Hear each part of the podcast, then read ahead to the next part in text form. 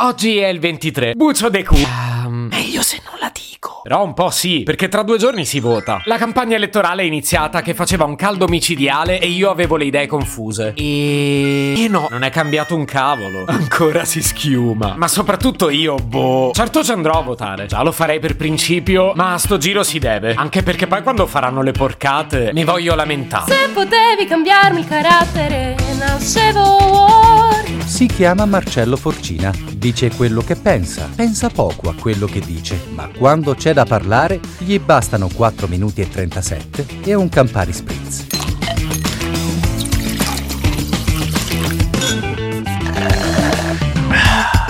Lo sapete, sono abituato al disagio, ma in questo periodo è pericolosamente fuori controllo. Vi ho già raccontato la sfiducia che nutro nei confronti di partiti e politici e tutto sommato mi sento di dire che non dipende solo da quello. Non per scaricarli di responsabilità, perché ne hanno un casino, ma ci sono un paio di cose che riguardano proprio le elezioni in generale, che come dire, mi turbano un bel po'. Sto pensando che questo episodio andrebbe cestinato ancora prima di inciderlo, perché le motivazioni che voglio elencarvi forse non hanno senso. Togliamo il forse.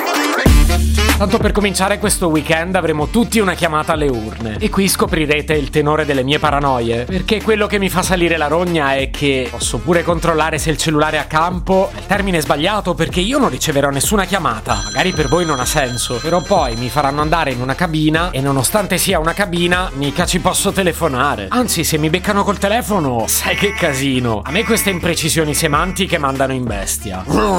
Per andare a votare devo recuperare la tessera elettorale. La tessera, come quella di un mosaico del puzzle, come le foto formato tessera, che sono piccoline, tascabili. Mentre quella elettorale è un fazzolettone da piegare in più parti. Cioè, dico, boh, chiamarlo coperta elettorale pareva brutto. Beh, in effetti, dai, non si può sentire. Ed è comunque più piccola e maneggevole della scheda elettorale. Quella davvero non so mai come piegarla. Ma neanche un ingegnere saprebbe farlo. Questa schedina è come quella del Totocalcio, con la differenza però che perdi di sicuro. Le suddette schede verranno conteggiate dagli scrutatori, che però ancora non ho capito cosa cavolo devono scrutare, visto che poi il voto è segreto. Mica ti possono seguire in cabina. Scrutatori che non scrutano. Nel frattempo sarà iniziato il silenzio elettorale. Mica tanto però. Fuori dal seggio c'è una cacciara che neanche al mercato della frutta. Ops, ho detto mercato della frutta. Dite che si capisce a chi non darò il mio voto. Poi ecco, mi dà noia che si chiama seggio, ma non puoi neanche sederti. E in estrema sintesi, sei chiamato a esprimere la tua preferenza. Quando è chiaro che preferiresti fare un aperitivo e qualcuno doveva dirlo. Oh, una volta laureato in logistica e piegata la scheda, la devi deporre nell'urna, che si chiama urna anche se non contiene le ceneri, anche se le ceneri del nostro paese forse in senso figurato le contiene. Noi siamo gli elettori passivi e su questa francamente preferisco non fare battute. E siamo divisi in collegi, che per carità ci sta visto che molti votano nelle scuole. Poi invece di andarci a studiare, ci andiamo a decidere il nostro prossimo problema. Molto gradevole anche la decisione di chiamare quelli che andiamo a votare i cosiddetti candidati, quando sappiamo che la loro anima è tutto fuorché candida. E questi candidati appartengono a dei partiti. Ho detto partiti, però non mi risulta che abbiano tolto il disturbo. Cioè, siete partiti e partite, chi ve trattiene? Fine scrutinio si calcola il quoziente elettorale, che poi sarebbe il titolo per conseguire un seggio. Parola che fa assonanza col quoziente intellettivo. Ma non c'entra niente. No, ve lo garantisco. Quelli che proprio non sanno a chi dare il proprio voto possono fare scheda bianca. Però la candeggina è a loro carico, perché questa volta le schede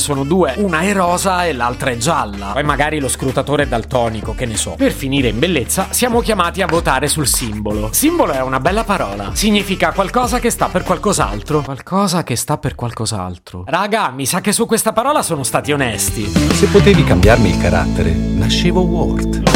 Un podcast inutile, effervescente e tossico, come una pasticca di mentos in una bacinella di Coca Zero. Questa serie è disponibile su tutte le principali piattaforme di podcast: Spotify, Apple Podcast, Google Podcast, Spreaker, Amazon Music e a breve anche sul citofono di casa tua. Stelline, recensioni e follow sono molto graditi.